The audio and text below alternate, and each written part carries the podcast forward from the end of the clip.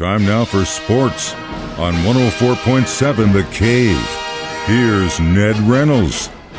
Mike the intern, Ned Reynolds, back in the studio. Thank God it's Friday. You know, the Kansas City Chiefs really have a chance to right the ship this Sunday in Philly.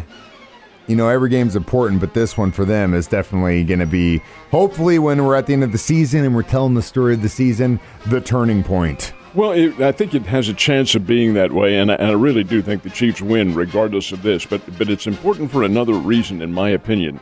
The Chiefs' defense has been much maligned in these first three games. Now, they did win the one over the Cleveland Browns, but they've lost the next two, and defense has been very much criticized.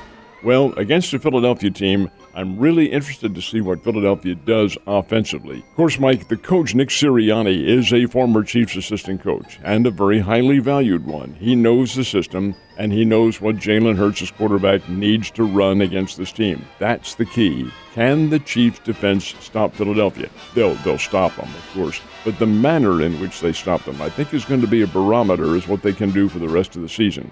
Most of the pundits, including me, say, hey, this defense will get better once these guys learn their scheme.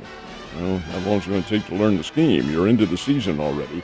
Well, if Philadelphia has a big day offensively, I don't think they will, but if they do, ooh, that's not very good regardless, I think the Chiefs win anyway, but it is a very telltale game for them. Definitely is. Uh, I'd like to see that D step up. Um, you know, like I mentioned earlier this week, I got Sanders in one of my fantasy football leagues, and he touched the ball twice last week. So, not too worried about that. I, they definitely don't know how to use them, and they haven't used them so far this season. So hopefully that'll play into the Chiefs' favor, and uh, I'm screwed on fantasy.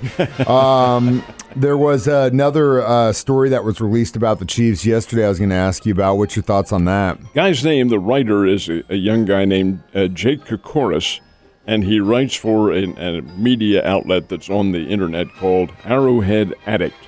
And I found this to be a very interesting story. He says the Chiefs, one of their objectives right now in the next few months, weeks or months, is to address the contract that Frank Clark has with the team. Now, normally, when a writer writes about that, he says, oh gosh, we have to pay this guy more. Not in this story. He says it's time to restructure it less because Frank Clark has not contributed what a lot of Chiefs fans and a lot of reporters think he can. Uh, the reporter, Mr. Koukouras, goes on to say that he says, hey, Frank Clark's a, a good edge defensive player and all that, but he's not one of the 15 best in the league. And as a mathematics standpoint in this story, he says the salary cap for this year that Frank Clark's contract makes as a hit is almost $26 million. Next year, it will be over 26 million. This is a salary cap hit. And in three years, it'll be almost 28 million. Restructure it. Going to give you more circumstances in which you can work to get other players. Whether or not the player goes along with this, whether or not the player's even with a team, remains to be seen. You know, uh, so far, most of the guys have come to bat and said, you know what, we want a good team and we'll restructure. Everyone, for the most part, has. So we'll see. They are going to get paid, but we'll see what Frank does. I mean, it'll be interesting to see what he thinks his value is and uh, the decision he makes uh, after they give him that contract. Um, last night, Thursday Night Football, kind of uh, both of us kind of poo pooed on that game we were talking about yesterday, but it turned out to be not a bad game, to be honest with Wasn't you. bad at all. I mean, I, I, I mean, Burrow did great. Uh, Lawrence did great. I think Lawrence still has a little few things to learn. There was a couple decisions he made I thought were like, oh man, if you would have done this, that's good. But he's young. That's but hey, just they- it though. Did he make them, or did Urban Meyer? Make uh, them? there was a there was a goal line stance where I think he had the option to pitch and he took it himself again, and it, and you the Bengals were waiting for it because he had just done he had just done that and scored on the previous drive. And he did not and he should have pitched it out um, all day. And now I'm not just saying that because I had that running back on my fantasy Yes, team, which I did, and he ended up scoring two touchdowns anyway. It doesn't matter. But at the same time, I was focused on it, so I saw that the option was there, and the te- and the Bengals were ready for it, and he didn't bend. I go, man, he should have pitched it out, but. You know he's young, and again, they they seem to have flashes of explosion. Both teams did, but I was kind of surprised when I woke up that the Bengals came back and won this thing. Jacksonville, Jacksonville's not a bad ball club. They still have, as you pointed out, a ways to go, and Lawrence does. He needs more experience. I'm not sure that Urban Meyer is the great coach that everybody says he is, but be that as it may, not the He's a jerk. 21 they, they had 21 points on board and led 21 to 7 at one time and the cincinnati fans are booing. Well burrow heard this and burrow has a pretty good core. They're not big names but a pretty good core of receivers. Got them down got the game tied and then set the bengals up with a field goal virtually at the end of the game and they boomed that one through i think it was 30 30 some yards, whatever it was. And that's how Cincinnati won the game 24 21. Cincinnati is the better team. Most of the teams that Jacksonville plays this year will be the better teams. I noticed that one of the Sunday morning games in London, which are usually throwaway games, is Jacksonville and Atlanta hey, with what we said about this game, and yeah, look what happened. This one I'm sleeping in on. Oh uh, yeah, well those London games. I mean, God, I remember when the Chiefs played, and I was like, "What time do I have to wake up to watch that thing?"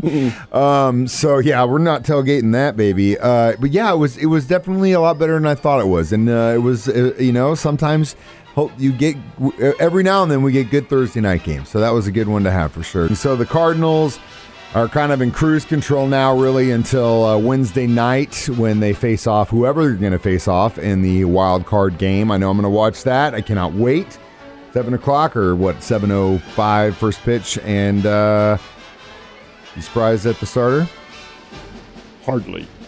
That's no surprise at all to anybody. But the Cardinals did make it official yesterday. They will start Adam Wainwright in that ball game on Wednesday. You make a very interesting point too on the time, the starting time. It'll be the only game that night. The American League Wild Card game is Tuesday. National League game is Wednesday. Why is that? Does anybody need to ask? Come on. it's TV. And of course, without question, the game will be on the West Coast. Probably, probably in Los Angeles, but that's not definite yet. But regardless, it is on the West Coast. However, on the West Coast, it will probably be 5 o'clock when they start that game, 5 o'clock their time out there, and 7 o'clock ours here because they want that game in prime time on TV. So, yeah, Adam Wainwright will be the Cardinals starter. Who the Cardinals play, we don't know yet. Man, it's going to be crazy. Uh, and they got a win last night against Milwaukee. They did. Four to three was the final score. Got a couple of home runs from Dylan Carlson, and of course that meets very well with the Cardinals front office because he is alleged to be a a future star on the team, and he may be. He was a big star down here with the Springfield Cardinals for the brief time that he was here, and Carlson can play the game. But the Milwaukee club, I'm a little bit puzzled by them. It's an interesting team. Now, they have won the National League Central Division, and they won it rather handily. They were up by 13 games at one time. They're going to finish winning it, uh, whatever happens, but it'll be by probably six or five games, somewhere around there. But, Mike, they are not a real good offensive ball club. They don't score a lot of runs. They beat you with pitching and defense. And whether or not that can hold true in the playoffs, it's already known who they're going to play. They'll play the Atlanta Braves. And that'll be a nice little series, Atlanta against Milwaukee. I wouldn't be at all surprised. Of course, the team with the better winning record will get the home field, and that will be Milwaukee. So they'll have the home field in that best of five series, which will start a week from tonight. But a very interesting situation. But we're more focused on the Cardinals and what they're going to do. Now, uh, the Royals uh, yesterday did lose to uh, Cleveland six to one. Did that one run from the Royals come from a, a Perez home run? it would have been great if he, he, did play. He did play in the game. Uh, this is after suffering a sprained ankle, falling on the yeah, bottom step the of the dugout. hey, those things happen. Salvador Perez had a great year and has three more games to go now, uh, and they'll be against the Minnesota Twins to establish a new Kansas City Royals home run record. He has 48 now. He is tied, tied with Jorge Soler, who is no longer with the Royals, for 48 home runs in a season. And Soler hit his last year. So this record, actually, that's not, not true. It's about two years ago. But the fact of the matter remains that uh, that's that's a heck of an achievement by Salvador Perez. And in my opinion, a guy who should be a candidate for most valuable player. He won't win it because he's not with a contending team. Not that that's a criteria, but it is a criteria for the voters who do this. And uh, it'll go to a kid from the Los Angeles uh, Angels, Shohei Ohtani. He'll, he'll get the MVP award more than likely. But Salvador Perez is right there he should be a deserving candidate. He definitely is in the in the running, but uh, the kid from LA though, he you want to talk about a complete baseball player. I mean, it doesn't get any more complete than that kid. Case in point is Sports Illustrated magazine, which came out with their issue last week, and have him on the cover. And they this, the bottom line on the story is as good as Babe Ruth, no. I mean, uh, he's he He's a machine. He's a machine. Speaking of machines, the Ned Talk machine keeps rolling on Sunday. You guys got another uh, brunch time start, 10 a.m. Uh, bloodies and mimosas for the boys this Sunday. We really run the gambit, no, uh, because this week we do have the early morning one, 10 a.m., and then next week we're back to 5. Man, I, it's all over the place this season, all over the place. But yeah, that's the Chiefs pre pre-game show, and it's here, of course, at uh, 104.7. And it'll be the Kansas City Chiefs playing the Philadelphia Eagles. And my crew and I will be here at 10 on Sunday morning, run from 10 to 11. Then uh, Art Hains takes over with Mitch Holthus at 11, and then the game to 12. Uh, don't let the guys give you too big of a hard time for the green and white, man. no, I can't legitimately. they don't stand a chance in this game, so well, I can't. I hope you're right. I uh, definitely don't want to wake up on Monday in the uh, mood, and I really don't want to have to worry about you peeking your head in here, afraid to talk to me on Monday morning, Ned. You have a good weekend. I'll see you then, sir.